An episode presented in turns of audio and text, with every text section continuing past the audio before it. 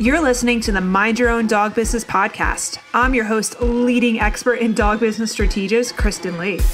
Guys, get ready for your journey. Your journey to cutting edge marketing and sales, creating a standout, kick ass dog business brand, along with mastering your mindset that's going to smash all those glass ceilings that have been holding you back and catapult your dog business to the next level with actionable steps you can take right away. We're going to empower you. We're going to grow you as you step into your authentic self, not only as a dog trainer, dog walker, or whatever slice of the pet industry you find yourself in, but as that badass entrepreneur. My mission is to disrupt the current norm, cut through the noise, cut through the bullshit, and empower the incredible women of the dog business industry to step into the spotlight, reclaim control, and transform not only their businesses, but their lives. It's real it's raw, it's uncensored, and it's what this dog business industry needs. Let's do this, guys.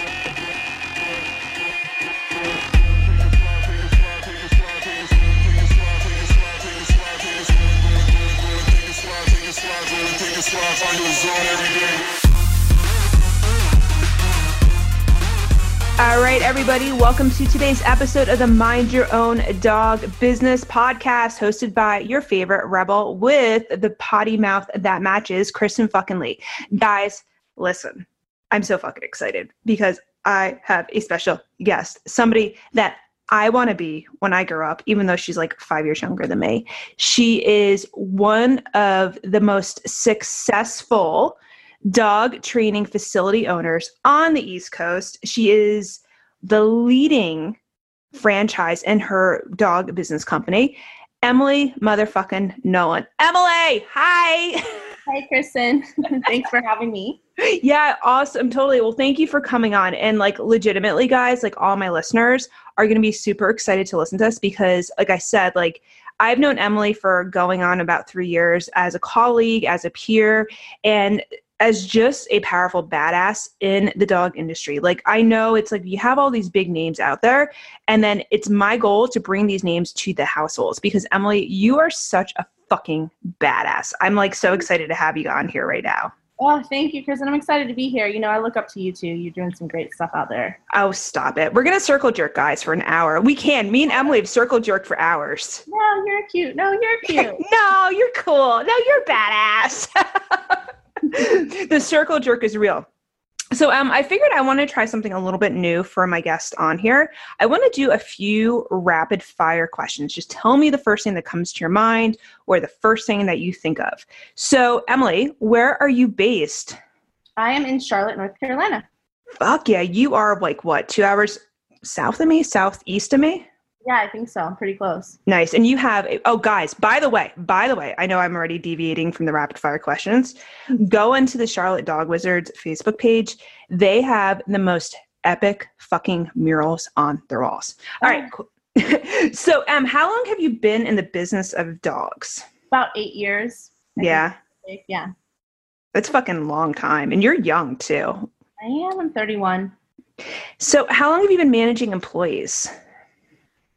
Well, that's a great one. Um, five, seven of those years. Oh shit. Yeah. Do you feel like you were kind of just dropped into like a management role, like a reluctant management role?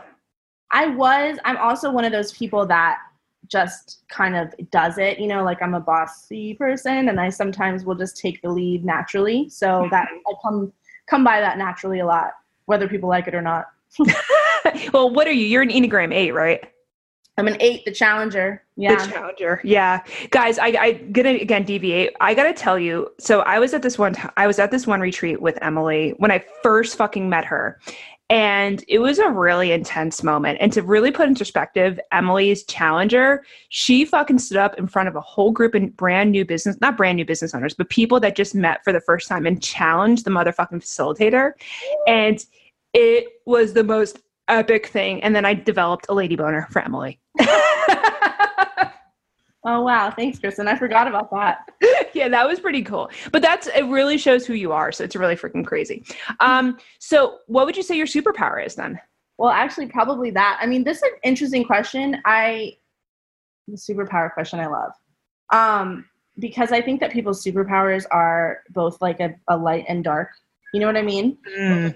It's not just oh this is what i'm so good at and it's just Mhm. always positive. The superpowers can also be like an evil superpower and it's that challenging aspect of me like i see things i have to say stuff about it.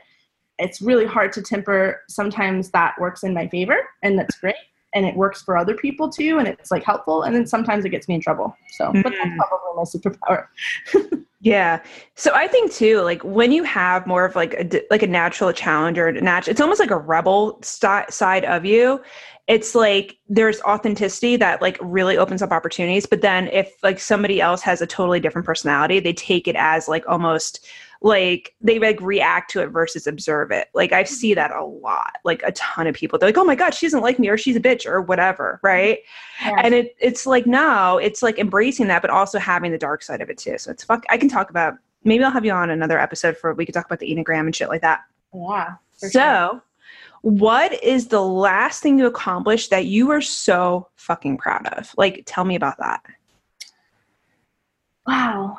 Um, you know, last thing that I was really proud of, the really last scary thing that I was really proud of that I accomplished was I recently bought a property. This was very recent, like a couple weeks ago. I finally closed on a property. It's the first, it's a house and 30 acres um, of land here in Charlotte. And it was one of the most mentally challenging things I've ever done. Um, you know, I'm 31, I'm single, I carry a lot of responsibility with this business and just going through the like mental work throughs of commitment to that space is it right? And i'm sure everyone who's purchased land or property before uh, experienced that on some levels but there's so much about this space that was not non-traditional. Like i said it's like it's kind of a weird 30 acre you know fairyland and um, and risky in some ways. And it still might be risky who knows? Like there's no way of knowing but working up leading up to it i mean there was days when i had to like talk myself off the ledge and i see how hard it is to kind of do something like that especially alone. So any women out there that are buying a house or moving forward in their life alone it can be hard sometimes and i was really proud of myself to make it to the finish line with that for sure Yeah. So I was I was there to witness part of it and it was just really interesting to see your your whole process around it because at first I remember when you're like it was back in July and me and Emily uh, connect a lot usually because we're so close to each other. And I remember you're just like, I'm just gonna go with it. I'm just gonna go with it. And so actually, to the day you fucking close, you were just like, meh. If it happens, it happens. But then, like towards the end, you started getting a little bit stressed. But to see that whole process, because I personally know buying a house, I bought three houses over the last couple of years, especially a fucking almost million dollar or a million dollar property. I couldn't even imagine. So I feel that is something to be so fucking proud of. And yeah, it's just been an honor to watch that process with you too and you sharing it. So thank you so much. yeah i mean it was a big deal i really um for i i definitely i've definitely cried about it a couple times and tears of joy and stress along the way so so I'm going to ask you a question that you're probably not going to like. okay When you earned the first million in the dog training business, what did it feel like? um hmm. i mean that's it's an interesting question you know i share this business i have a business partner danielle and i um what did it feel like? I mean, we celebrate a lot our successes together, and it's ni- like these nice, you know, it's not so. this is I don't. So I'm tripping over the words now. There's No, not so much attachment to that end number at the end of the year. hmm I don't know if that is good or bad. I think it's actually what keeps me sane, probably. Um, we get really excited about. She's like my wife now. You know, we're basically married. we get really excited about things like the property or even smaller, like just little moments of success that we've had and challenges. And that number is never really the big like. It's we just try to keep it in perspective. hmm Does that answer your question? Was No. I don't it- know. It It like does. It does totally because like so this is what I see. I see a lot of dog business owners, dog trainers, like they always have this magical number in their head. Like if it's like their first 100k or their first quarter million, or their first $500,000 and it's like the more you're attached to that specific number, like when you start to base your identity around it, and that's why I wanted to ask you about it because I know how you feel around it, and this is why it's so important to talk about it. is it's like the more you don't hit that number, the more people start to beat them fucking selves up. And it's like now it's like cool, yeah, I hit my first seven figures, but now it's like, all right, that's not the big it's like the big picture, but it's not the big fucking picture. You know what I mean? So it's like yeah. you're not beating your fucking self up if you don't make the sales that go to that. No, and I I'm not and um it has to be that way because I think that for me, I would get really I would get really kind of mentally imbalanced if I was constantly keeping a toll. Although sometimes I do like challenges, just like on a small scale. Like I'll try to do because I focus a lot on sales and that's a big part of my day and life. I'll like challenge myself. Can I can I do a 20k week? Can I do a 40k week of on sales or you know whatever with the month or I need to fill some spots, this and that. So I like to do that on a small scale, but mm-hmm. I don't do it on the big scale. Like if I don't, there's no end number besides you know us paying our bills and feeling secure. Mm-hmm. Uh, that matters to me. Yeah, yeah, and that's and that's also too something I, I wasn't planning on connecting with you about, but like Emily, guys, like Emily is a fucking sales goddess warrior slash fucking crusher. I had the opportunity to watch her help me with a she helped me with a sales call a few weeks ago. And I was just sitting there, I was like, oh my god, this is so awesome. I'm like, Emily, can I hire you to do my sales? Yeah. And it's like it shows the value, like, because a lot of a lot of dog trainers and business owners, like, they get really fucking freaked out around the whole sales concept. And but at the end of the day, I think you nailed it really, like, really good, Emily. It's like, hey, if you're not attached to the number, like, yeah, you can challenge yourself, challenge your fucking self, but don't be so attached to the number where you're not going to either perform or you're going to fucking beat yourself up over it. Mm-hmm. Yeah. Yeah. Fucking yeah sales are fun. Like I was saying this to someone earlier today that, uh, you know, I think that. Did you just say that people kind of avoid it or are scared of sales? Did I just make up that you said that? So going back to sales, so I think what happens and what I've seen with my clients and through grassroots is people get the story worked up around their head. But what I see on the outside perspective of people that might be listening to this podcast, you know, people that come to you, Emily, as prospective clients um, that are other dog business owners, is they feel like the title and the work goes first before sales. Mm, yeah, but really, sales is everything. Mm. yeah. sales is everything and nothing. You don't need to be attached to it. But like when you can just kind of make it such a fluid part of your life where you understand that this is a part of my day, my life, my interactions with people, that sales is just communication and connection, it gets a lot easier. Mm-hmm and it and that's what keeps people from burnout around sales i think when they put this pressure like this thing that you're talking about the money the outcome attachment like that's where you start that i think it's like phase one of burnout is when you start to get like that because you have to make sales to have a business mm-hmm. but you, but you have to have a good healthy relationship with it to stay alive as a yeah. Did you? So I got to ask you because me and you went through the same sales training. Do you feel that was something you've learned from proper sales training, or it's something you learned from experience of actually doing sales? Both. I was. I. I have. Um, I think that we we were exposed to some really awesome salespeople. You and I. And that was very helpful. And then it was able. It was something that I was able to bring into my practice. And I noticed that. I know we're tangenting on sales now, but like oh, you, your approach is is a little bit different than mine your personality is different than mine mm-hmm. uh, your life experience is different than mine and so all of that is coming across when you're having making these connections with people and same with me so i was able to take a lot from our training and then build it into a practice like i said and and um, it's been really helpful and also learn stuff that's not going to work from for me from that you know like think like other there's other parts of it where i saw maybe some cracks mm-hmm. but it doesn't doesn't make sense to me. So all of it, yeah. Absolutely. And I think too, I know we're on this the sales rabbit hole and I really want to get into managing employees because I feel like a lot of people want to talk about that. Um, but I feel like with sales, like and what I see and what I see, and this is what kind of grinds my gears. It's like when I see other, you know, people in the industry, not only just, you know, other dog business coaches, grassroots is totally different.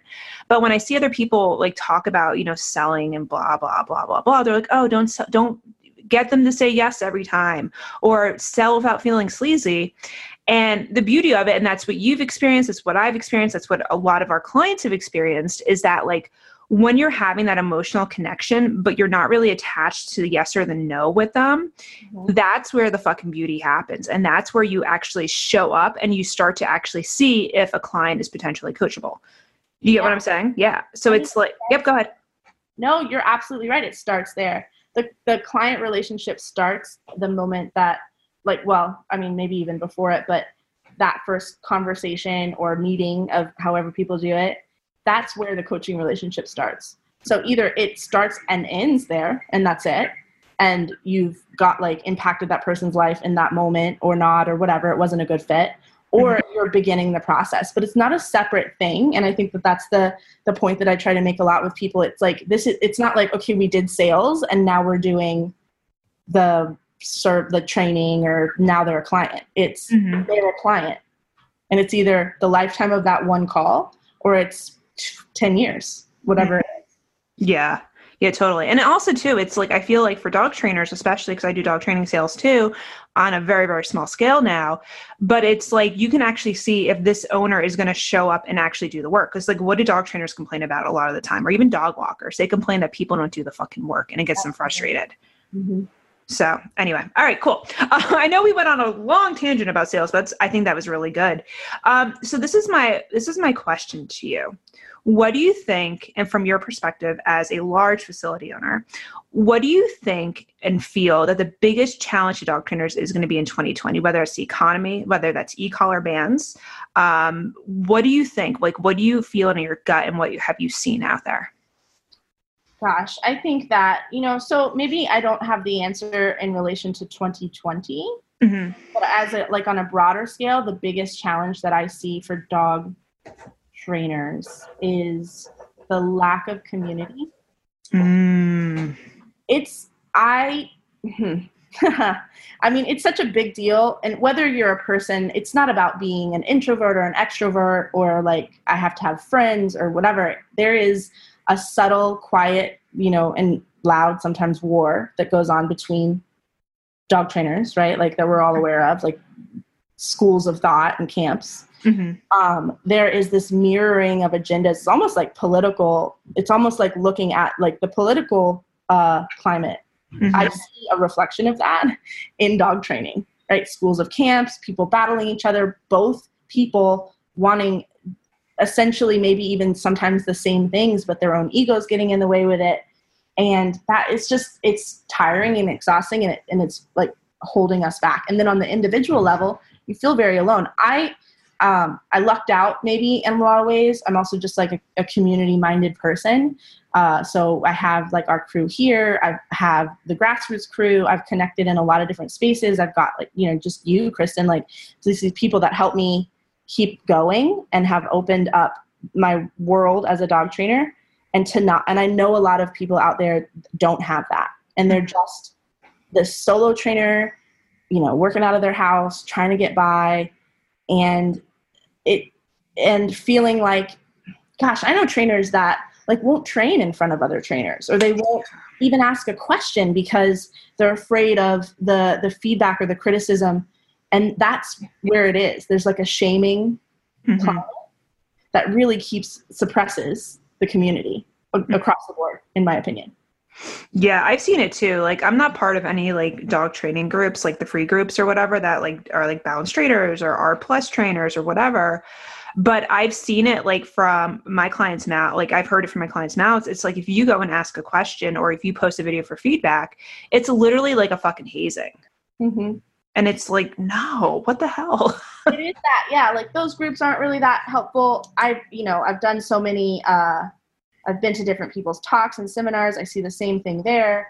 I see it, but like even the people that are out there that are maybe even in leadership roles, whether they chose to be or not, uh, that are promoting the idea of this should be open and we should be helping each other, they're even not so much. I see them, you know what I mean? Like mm-hmm. there's a lack of empathy uh, that, where does it come from? Is it that people are just insecure in themselves so they can't like because i'm going to tell you all right now and whoever you know the whole podcast world i'm not the best trainer we're not the top of the cream of the crop but we do good work and our clients mm-hmm. love us and we're out here like making it work for people mm-hmm. i would mm-hmm. put myself in like i'm the best and i've won a million gold medals and i know everything and how could i ever know everything mm. and when you can take your ego away from it that ego piece is just so it's getting it's fucking up everybody in my opinion that's what's holding 2020, maybe even 2021. I don't know if it's going to go away. I hope Mhm. it is. I hope that we're kind of moving away from that. Yeah, I mean, I've you know I've heard the personal stories from you and from other people. It's like you know these people that get kind of like pushed into these leadership roles, or they're they're establishing leadership roles, and like I'm cool if somebody wants to put themselves in a place of authority, Yeah. but you can be an authoritative leader, you can be a recognized leader, but you don't have to be a douchebag about it. You don't have to be a fucking cunt about it either. You know what I mean? So it's like when people and this again i'm coming from a non-dog training background. Like yes i've had dog training businesses for a long time under my belt. But when i see like i feel like a lot of this like you were you were hitting on it. It's like a lot of these reactions is based like i think on fear. It's based on your own you know self like whatever self-worth you have for yourself your own imposter syndrome and like a lot of scarcity and fear as well. And it's it's just so to me i'm like fuck. I'm like you guys like it's a you have to like if you don't have each other's backs like what the fuck do you even have? And getting together once or twice a year doesn't fucking make it happy if you're gonna go and fucking tear this person down. Like i personally have heard stories and i've seen it at fucking iacp like people say this person tore this person down and they're hugging and embracing and i'm like what the fuck? Oh. Like i'm jersey as fuck. Like i am fucking if i don't like you i will fucking tell you. I will respect you I might not respect you, but I'm not going to be fucking fake. Anyway, that's a whole other tangent. I don't want to go on. Well, I think that so I want to uh, to add to this. I think that there needs to be, um, in my humble opinion, just an expansion of what is dog training because Mm. that's where people get really shut down too. We are the creativity could be so much more open, and I'm talking about in the pet dog industry. That's our. I don't do. We don't do competition. We don't do sports work. Mhm. We're not there at all. But in the pet dog world, these people are wanting to live with their animals and have a cohesive, comfortable life, and that can look like a lot of different things. And I think if we could just kind kind of expand our mind around what what it is that we're doing, is it come sit down heel place? Is that it?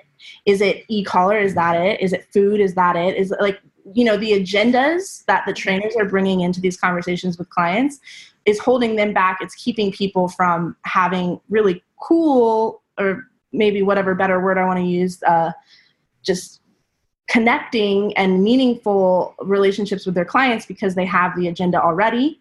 Mhm. And I don't even think it's necessary. And here's my reasoning behind it. There's the logic. So in the medical world, right, we, we kind of take science as like an absolute. We think like, Mhm. oh, this is science says that, or not all of us, but many people, right? Like Mhm. this is what we do. We get the surgery and this is this and, and we have the cure, we don't have the cure. But the mm-hmm. reality is when you talk to a doctor or people that work in, in the medical and science world, they're trying things out, discovering them, fucking things up. Oh my god, yeah. Some of the most greatest inventions came from complete mistakes in the lab that, you know, didn't even mean to happen. And now they're like, what was it? Viagra? Wasn't Viagra for like heart or blood pressure or something? I think so. Yeah, yeah. and then it turns out everyone was getting a boner and then like oh shit. This is this is what it'll be for. But if nobody had kind of put that out there tried something out and experimented with it we never would have had the boner meds which everyone loves. So i think that is even something as black and white as, sci- as science isn't black and white at all. So why Mhm. the fuck would dog training be black and white? And why would we look at it that way? And that's what where i try to keep my head. I mean i learned stuff from God, my youngest employee is 21. Mhm. Uh, she teaches me all the time. You know, like there's no, uh, it's 20 years veteran, that blah, blah, blah. Like, Mhm. you don't have to, there's no thing or certificate or I went to this school or whatever Mhm. that is going to like qualify someone to be ready to teach. And if we Mhm. keep our, our minds open, that's the biggest challenge for dog trainers in 2020, I think, is opening their minds. oh fuck yeah. Oh fuck yeah. I you're speaking to the motherfucking prior on that shit because I also too like and I think this is what gets me about it, like the whole thing. And it's like I love millennials. I love the younger generation. I'm like in my I'm in my mid to late 30s. I'm 36. And it's like, okay, cool. It doesn't fucking matter how much experience we all have.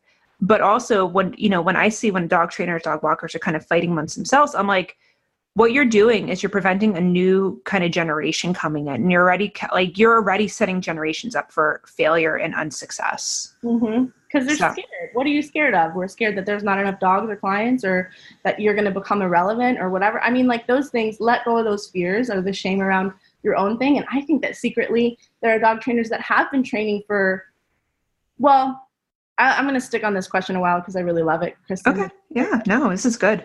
Um, you know, I know trainers, one of the challenges of being a dog trainer that I've experienced as I've grown in my career, mm-hmm. that I do learn something new and I look back and in that retrospection go, oh, I let that, I could have done more there. Mm-hmm. Wow, if I had that dog again, knowing what I know now, things would be different. Mm-hmm. I've made mistakes with clients and dogs that, you know, it hurts you when you care about your work. It hurts your heart a little bit to think back and go, wow, that maybe maybe we could have avoided a rehoming, mm-hmm. or if I'd known this then.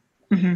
And that's a chat, and that's part. And you can't know everything, right? We said that, and then yep. so you're constantly going to a little bit be dealing with that um, growth point of the pain of growth. Mm-hmm. I wish I'd known that year one of me doing this, or mm. et, cetera, et cetera. So I've had to go through that a lot.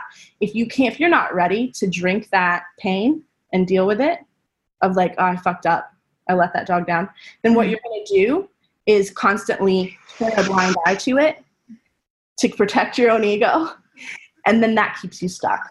And that's what i see happening a lot too is people that are like nope i'm the best. This is the only way. Because if mm-hmm. they admitted that there might be some other better way or different way or whatever then they'd have to admit that they might have made some mistakes. Mm. so just let that shit go dude. We're making mistakes every day and we're also fucking like helping every fucking day too. Exactly. Exactly. It's like sometimes like I think back, it's like the thing is too, it's like this thing, it's like okay, first you can't want it more than your clients. Even it goes to dog training clients or dog walking clients. But at the same time, it's like I always say like mistakes and failures is part of the natural growth system. It yeah. just allows you to fucking refine. Yeah. Yeah. It, it, it's unavoidable. I'll tell you right now, I don't care how many do- dogs you've trained. I don't care if you're like top of the top of your game or you just started you will be making mistakes. You're still making mistakes. Accept it right now, mm-hmm. and then and then live with it, and you're going to do great. And that's what people. That's the challenge that I see getting in the way of these trainers. The ego stuff. It's mm-hmm. hard, you know. Yeah, it's yeah, it's fucking life too. It's like, you know, coming from a corporate background, like I used to see like I came from this really suppressive background. It's like where you have to be consistently performing perfectly, perfectively, but because you're getting rated. You're literally getting rated by numbers.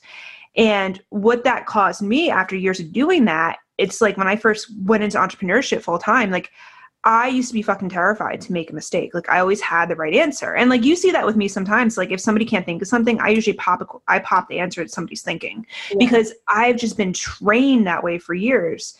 And it puts so much pressure on people. And like I like my husband too. Like my husband's a dog trainer. And like I just see like the ultimate fucking pressure everybody puts on top of themselves. And that's another part of the burnout. Like I think a lot of you guys experience, especially dog trainers. Yeah, a huge part of it. That pressure, oh my God, it's like a, we're just like killing ourselves because we need the answer.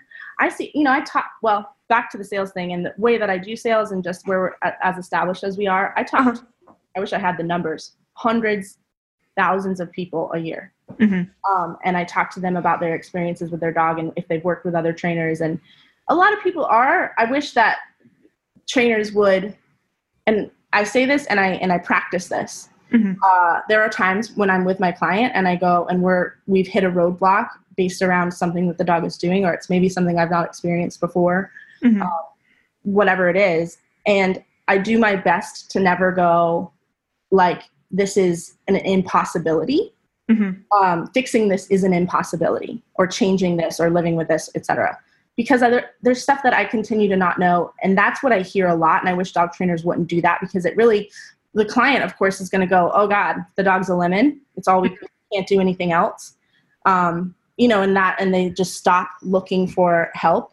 I might not be the trainer that has all the answers for that particular case. Mm-hmm. But if we could just start, stop saying that to our clients and like encourage them to keep looking or, you know, not be afraid of saying like my approach to training doesn't work for this or I'd love to work it out with you, or like whatever the fuck. I don't know.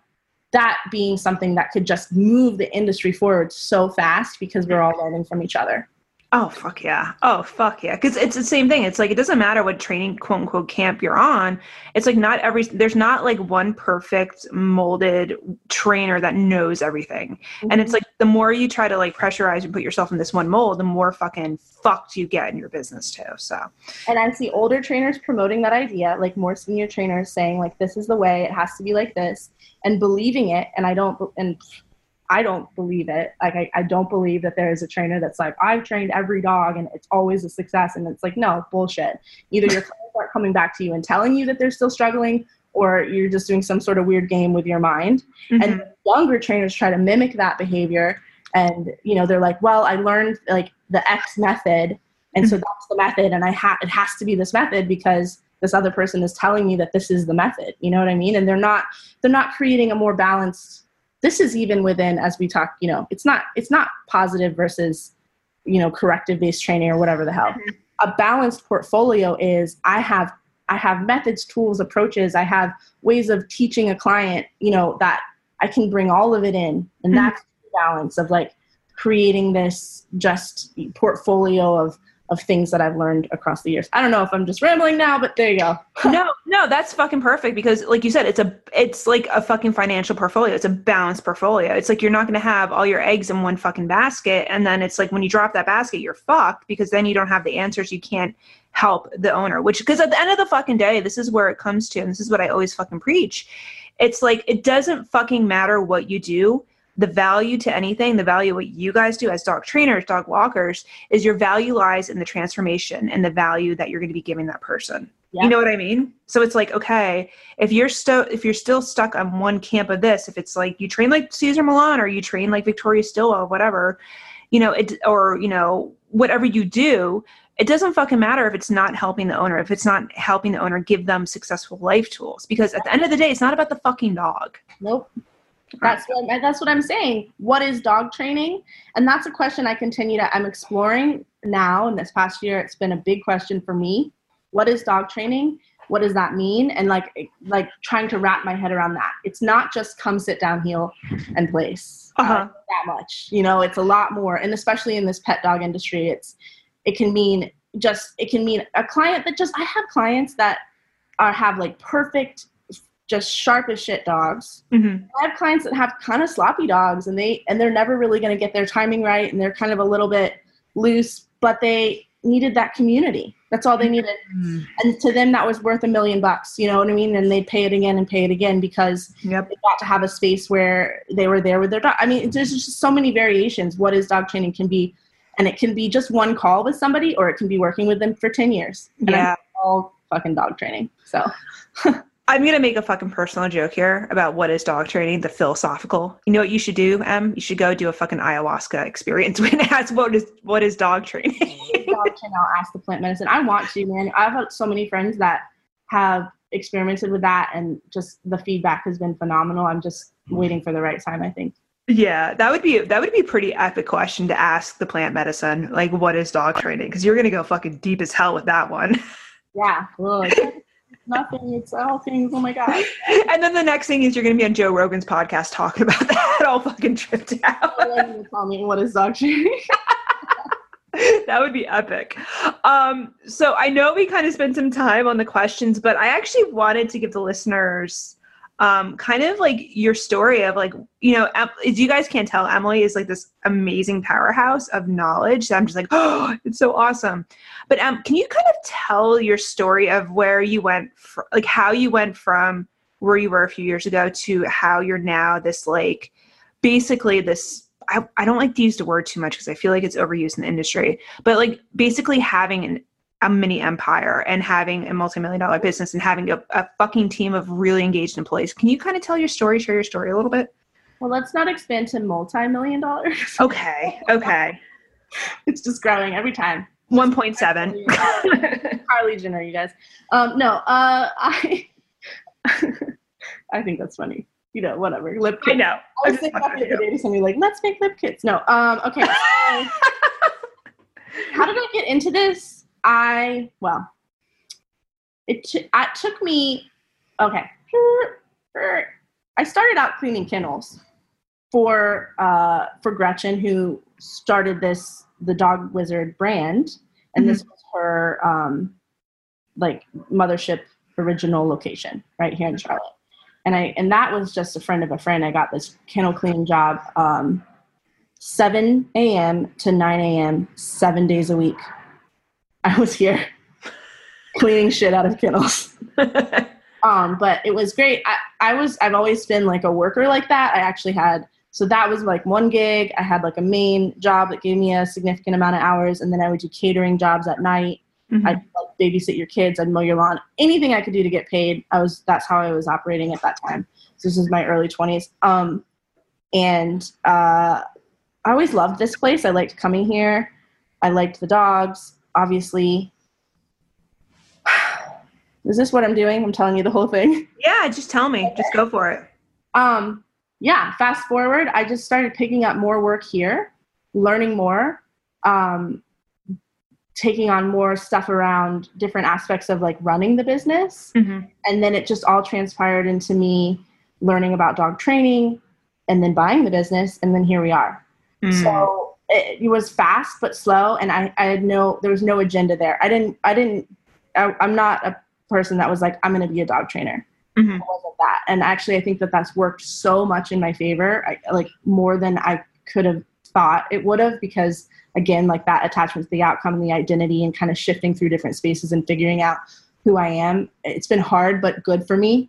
Mm-hmm. Um, to not just be like i'm a dog trainer and this is what a dog trainer means and this is what i have to do mm-hmm. so i was just kind of open to that but i will tell you this there was this moment early on in taking over ownership of this place where I go, holy shit, this is what I was supposed to be doing my whole life. And it doesn't, and that, and by that I mean being a business owner and being an entrepreneur. Mm-hmm. I stepped right into the lane of what I was supposed to do, and, and it felt so right to me. Mm-hmm. Um, and if you look back at my whole life, I kind of was that person, even as a young kid, just hustling and making money and in a, in a good way, doing good things and, um, and like trying to make businesses all the time. And so I didn't have the perspective until I got older, but I was like, oh yeah, this is what I've been pre- prepping for forever. That's fucking epic. I love your I love your story by the way. I think it's so fucking because it's like I always feel like there's entrepreneur like true true true true true entrepreneurs we're inherently born with it because and it's like it's totally cool if you're not a born entrepreneur like i feel that you can learn aspects of it but like the most successful people I've known from business that like have always I like to use the word like it's you've been mini hustling since you've been a kid. Mm-hmm. You know what I mean? So it's like you started when you were a kid and then you had some shit that go, you know, whatever went on. And it's like now you're here where you're here. And it's like you're always meant it's so funny the way fucking life is like kind of like guide you and like take this direction or this direction or, you know, you know, pull this color and this is what's gonna happen. So it just that type of conversation just makes me like so fucking fascinated. I don't know. I'm going off a rabbit hole too. No, I think it's cool. And, and, and just like if you have a kid, anyone who's listening and you see that, really try to encourage it. You know, I got, um, I would try to turn everything into a business when I was younger. And uh, my parents are very, um, for whatever, just for short, they're, they're hippies, uh, for lack of a better word. So that was not, that was kind of frowned upon. Like the, I'll do this for this, mm-hmm. you know, like the money part. Uh, and there was, I remember at like 13, my mom going, um, you, I'm, you're not allowed to, or she took away all my money. Essentially, she was like, don't, because I was like hoarding money and like everything was about money. She thought I was a little bit too obsessed. But the reality was, it was just about that hustle, I guess. I don't even like that word, but you know what I mean. Yeah. Like just like I'm working on something, and to me, it's um, this is my art. Like mm-hmm. I'm not an mm-hmm. artist, like a fine artist. I'm not a musician, but like building a business, making things happen, uh, being a part of the community, like that. There's an art to that, and that's been my passion for a long time. And if you have a kid, you should encourage that. I think, and make sure that they just have a healthy relationship to their to the world because money doesn't make you evil like you're either evil or you're not. Mm-hmm. um, so, you know, if you have a good relationship to the world, then money just helps you be a better person. But yeah. it's a little bit easier to. Yeah. Oh God. Anyway, it's so funny because the way I grew up was I went. My parents were just like regular, you know, suburban, like their first generation in America. Um, but what's hilarious is like I had a dad that worked for the federal government for almost 55 years, and then I had a stay-at-home mom. So the, what was drilled in my household, in my brains, and all the, all my brothers and sisters was that you go, you work for an establishment, and then you retire off of it. Mm. Yeah. So yeah, and it was like I come from the background of you work your ass off and then you get the rewards, and it's like yes, and there's also other deviations like so i i know like that's the kind of school i came from. It's like hey you grow you go to school you go you know you go to college you get a, a, degree then you go you know go get a job and you rot there for the rest. And that works well for some people but like for me it was like i used to be what i used to get in trouble with and this is something i get in trouble with too all the time and you've probably seen me do this too in like different coaching facets i'm like i'm always seeking another answer i'm always seeking the next iteration of something. And that's what used to get me in trouble at home when I was a kid. So I used to be that kid like, why? Why? Why? And I used to get fucking shut down for that shit. Yeah. And if if any kid is asking you that, like any little kid's asking that, I'm like, no, allow that shit. Anyway, that was my little rant on that.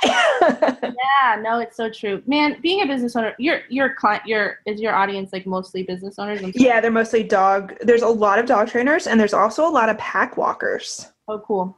Well, I think that like you guys should really you're learning how to make something out of nothing. You know, this again, this is the art, right? Mm-hmm. Creation, you're creating, you're envisioning, you're building your life. You're in charge of it. You're in the driver's seat. It's super fucking scary and hard, but like, how cool is that versus like letting someone else take control of everything and not being in that creative space? I think business ownership is like one of the most, it can be, and especially if you are opening your mind to that, so mm-hmm. creative and so like experimental and impactful to your community all these things and you guys are artists so think about it that way or consider yeah and then you know i know we were going to talk about it in, man- in management and in facilities but we can chat about another time this because this is a really good conversation is that kind of goes along to the point of it's like you know how everybody's been doing business you know the dog training business for years it's like no emily has a great point there is space to actually create something new where you don't have to be a fucking basic bitch of dog trainers. Nope, you don't.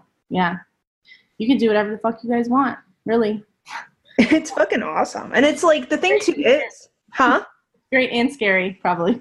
Yeah, but also too, it's like look what you've created. Like I'm gonna fucking pimp you out right now. It's like look what you've inherently created down in Charlotte. Like you created you know the community of dog owners like just by doing something a little bit different outside the box it's like yeah sure you have you know your basic stuff you do do and foundation which you know will help the dogs but also it's like no look what else there is possibly created. It's like emily is fucking fantastic at building community around her brand.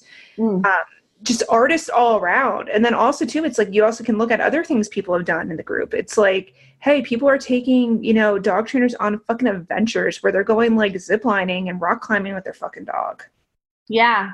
Oh my god there's some there's awesome creativity out there. It's been a process of learning and unlearning all at the same time the, that's the that's the challenges you know like opening your mind staying positive keeping like a healthy balance in your life learning and then not being so like you learn something and not being so attached to it that it becomes the only thing and you like get stuck in it like that that's what this has been especially for me buying a business was for many people might it might seem like um oh you got it a ready-made situation mm. it was not like that at all in some ways it was i'm not gonna lie like we had there's a client base we there's a name here but to it was like the the analogy that i've made a lot it's when you start from nothing, you're building a house. So every piece of it you're putting on there. And when you, uh, for me, I bought a fixer upper.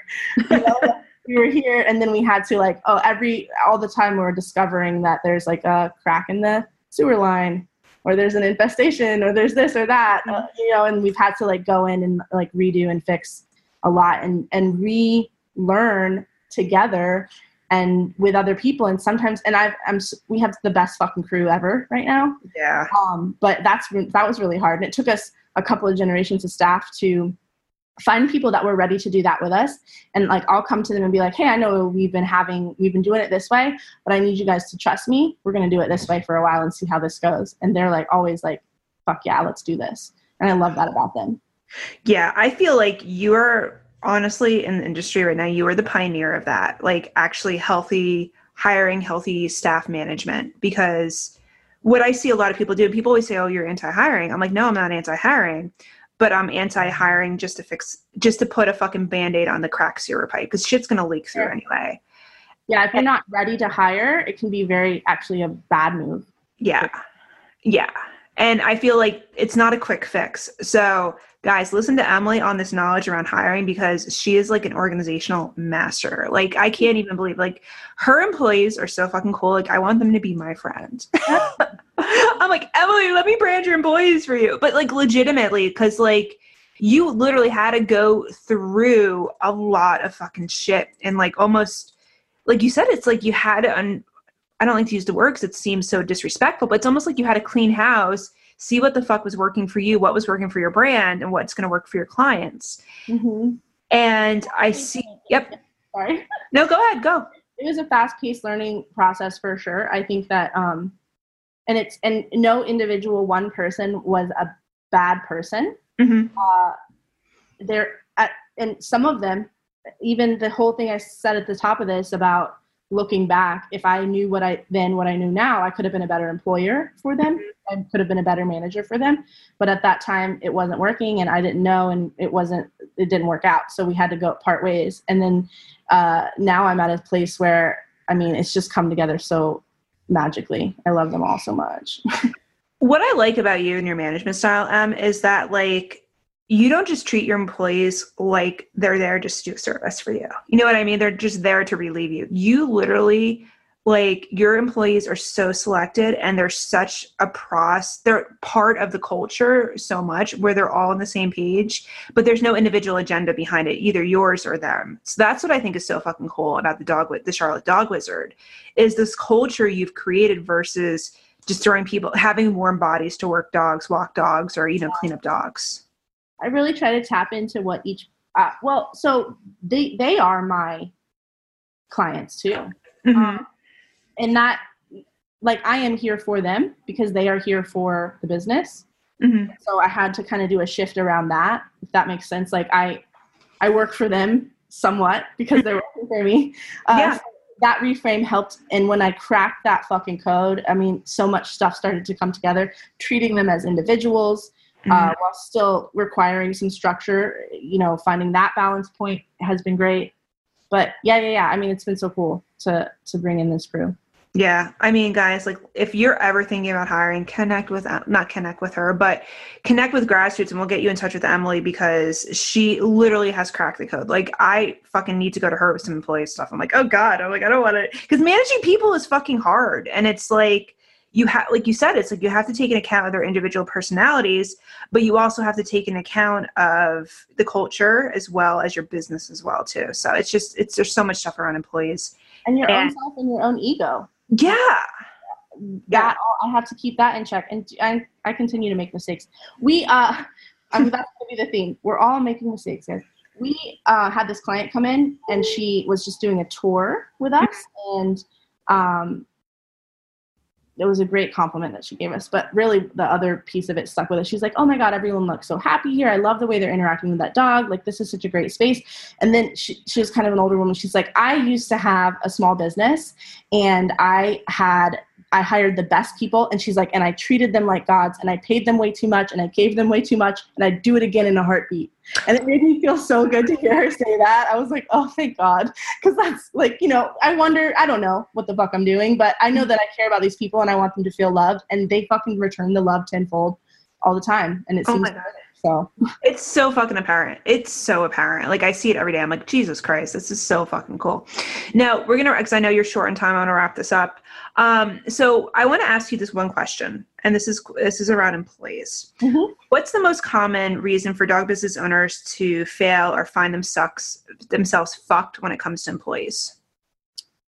Well, I think to your point, there people hire as a way to get out of things like that when they're starting to get overwhelmed. Either they're just having uh, they've built their business up and they ha- and they have a hard time saying no to people. Like it just it happens.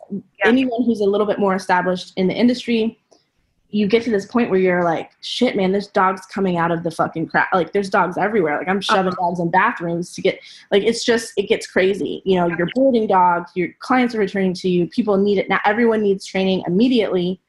Uh, they don't have the structure around how to provide help in a way that doesn't overextend themselves because they're doing everything in person or hands-on or everything's board and train or whatever it is. Um, so they think I need I need to get another person in here, and maybe they do. Mm-hmm. I, I think that um, one of the first ways to help yourself is to get someone that literally is working to help you, not mm-hmm. clients. and you know, if this is contradictory to anything you teach, I'm sorry, but uh, you know, like someone that's cleaning your house, someone that's buying you groceries, that kind of shit, which is super hard for for people in general, right? They're not that, like having someone buy my groceries. Oh my god, what am I like the queen of England? But you know, it gives you it gives you that mental space to uh, stay taken care of, which is important, so you can take care of your clients. So mm-hmm. that's one of the first things is I think that they hire and they're like, I need help with the things that I'm doing, and the, and then and then what they don't realize is when you onboard somebody, you have to have time to onboard them. They're, they're yeah. no matter where they come from, the top, they're from Starmark, they're from this and that. They've been training for X amount of years. It doesn't matter. They are going to require your time and attention and you're going to have to stop what you're doing on a daily basis to train them and they won't be helpful for maybe three months maybe six months i don't really know until they can uh, depending on what the role is mm-hmm. until they can really start um, actually taking stuff off of your plate and that should be very piecemeal. Mm-hmm. like there should be a tiered system around you know you're going to learn this master it and then take it over. Yeah. uh, can't be everything all at once. And so they bring people in they shove a lot of work oh my god take over this dog do this do all your own sales do everything. And what and then another mistake is they create their own competition because they're just training these people to be these little mini versions of them. Mm-hmm. they don't have time to give them attention. A lot of employees get resentful when you're starting out um, you know because they're starting out. So when you're not around to just be that support because mm-hmm. the support then all then the employees figuring everything out on their own and then they realize that. And they go yep. well i'm going to taught myself all this. Why am i working for somebody? Yep. And i have so many stories of people that are like burned by their first employee because they went in that way. And they're in this resentful headspace of like fuck them they stole my clients they left or whatever it just happens a lot especially mm-hmm. the first one i think mm-hmm. a lot um, but they don't realize that they had a they had a part in that mm-hmm uh, it wasn't that person's like agenda to come in and and then break off. It's just like the it's like you know your your first love. You're not going to get it right. Yeah, um, yeah. So. Well, yeah, it's like you know you have an employee come in and like for me, I know delegation's hard for me, but like it's like hey, if you have somebody come in just to kind of relieve some of the fire from you being so burnt out it's like this person's like taking on like a drinking from the fire hose and they're like wait a minute i'm getting paid to do basically the owner's job. Fuck this, I'm out. And I'm mm-hmm. gonna take the fucking list with me. And I, I see that happen so fucking much when I, you know, I've heard had clients that had that happen to in the past, and then just co- creates this whole toxic ecosystem around like hiring and you know employee management and stuff like that. Are they an employee or are they a contractor? I think that I mean, there's a certain amount of stress with this job no matter what, but an mm-hmm. get to go home at the end of the day and clock out. yeah, it doesn't you won't and in some ways you need to like manage that and work it in but if you're treating your employees like little business owners that's what's going to happen. Mm-hmm. so, oh yeah. Yeah. Yeah totally. Totally. Okay like you know for me i think too you hit on a really good point. I'm gonna let you go um but it's I, like i have time too if you want to keep it like whatever. okay well keep a couple more minutes um but i think you hit on a really good point like a spot that I always recommend to my clients is it's like, all right, yeah, you have dogs coming out the wazoo, you're consistently busy and blah, blah, blah, blah, blah. What's the first thing? No, don't create a mini Emily, don't create a mini, mini Ashley or a mini Kristen or a mini Gina or whatever. You want to just have somebody relieve some of the pressure that's happy to relieve some of the pressure, whether that is going through your inbox, whether that is cleaning your fucking house or shopping for you or making you fucking meals. Yeah. And I think too, it's like as especially women business i'm not going to go down the whole women business entrepreneur thing but we're so used to taking so much fucking on and just mastering it all it's like no the first step is just to say yeah i need help but this is where it needs help. And there's people and like people too. It's like I know in my household, it was really hard for us to get a house cleaner in because my husband had like it's like oh I don't want people cleaning our house. It's you know bottom line. There are people that are happy that do that. There's people that are happy that will clean the dog kennels, that will walk a dog for you and stuff like that. Absolutely. I so. mean, yeah, you can't. That's everyone. That, yeah, you, and you find the right people, and it starts to be really a good team. It's not like these are my servants. You know what I mean? Like yeah, working together, it's great. Everyone has their own strengths too. So exactly. All right. Well, Emily, thank you so much. Oh my God, we were like going to plan and talk about all this employee and facility management, but I think this was really fucking good. Like this was really good. I'm like, damn, I'm almost sweaty now. I'm like, Jesus Christ. well, thank you so much for having me on. I really appreciate it. I love your podcast, and I think you're doing good things out there, Kristen. So. Oh, so M M M, where can people find you? Oh, um, well, if I'm going to promote anything on this, I just started this new show. It's in its infancy. It's called Between Two Dogs.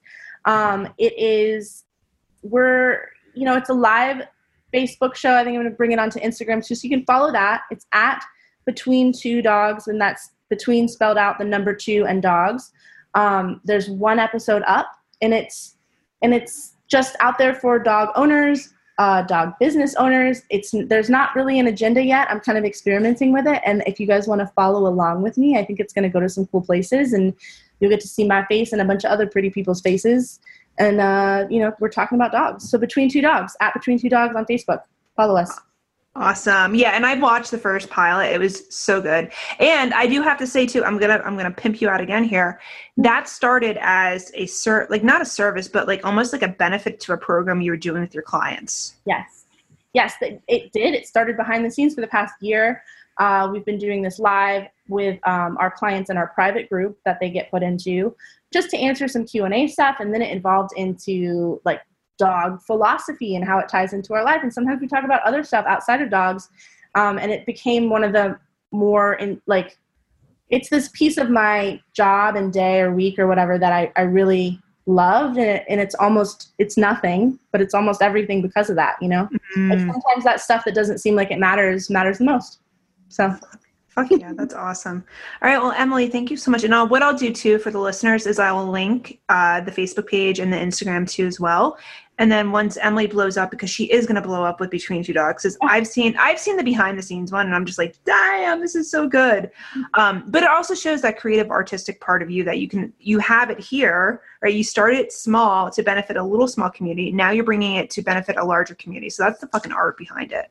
Hmm, yeah, yeah. Thank you. All right.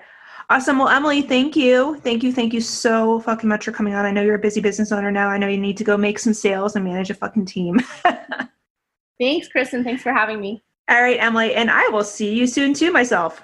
Yeah. All right. Have a good All day. Right, bye. Hey there. Thank you for listening to another badass episode of Mind Your Own Dog Business. If you haven't already subscribed, what are you waiting for? Oh my God.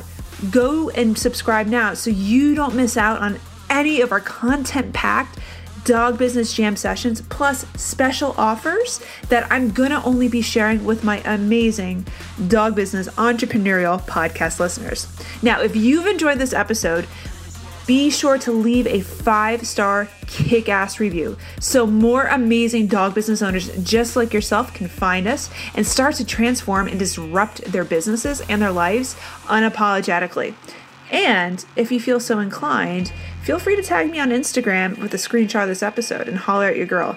I'm at Dogwalker Coach. You can find me, Dogwalker Coach, and I'll pop up and I'll give you a special shout out. All right, guys, until next time, bye.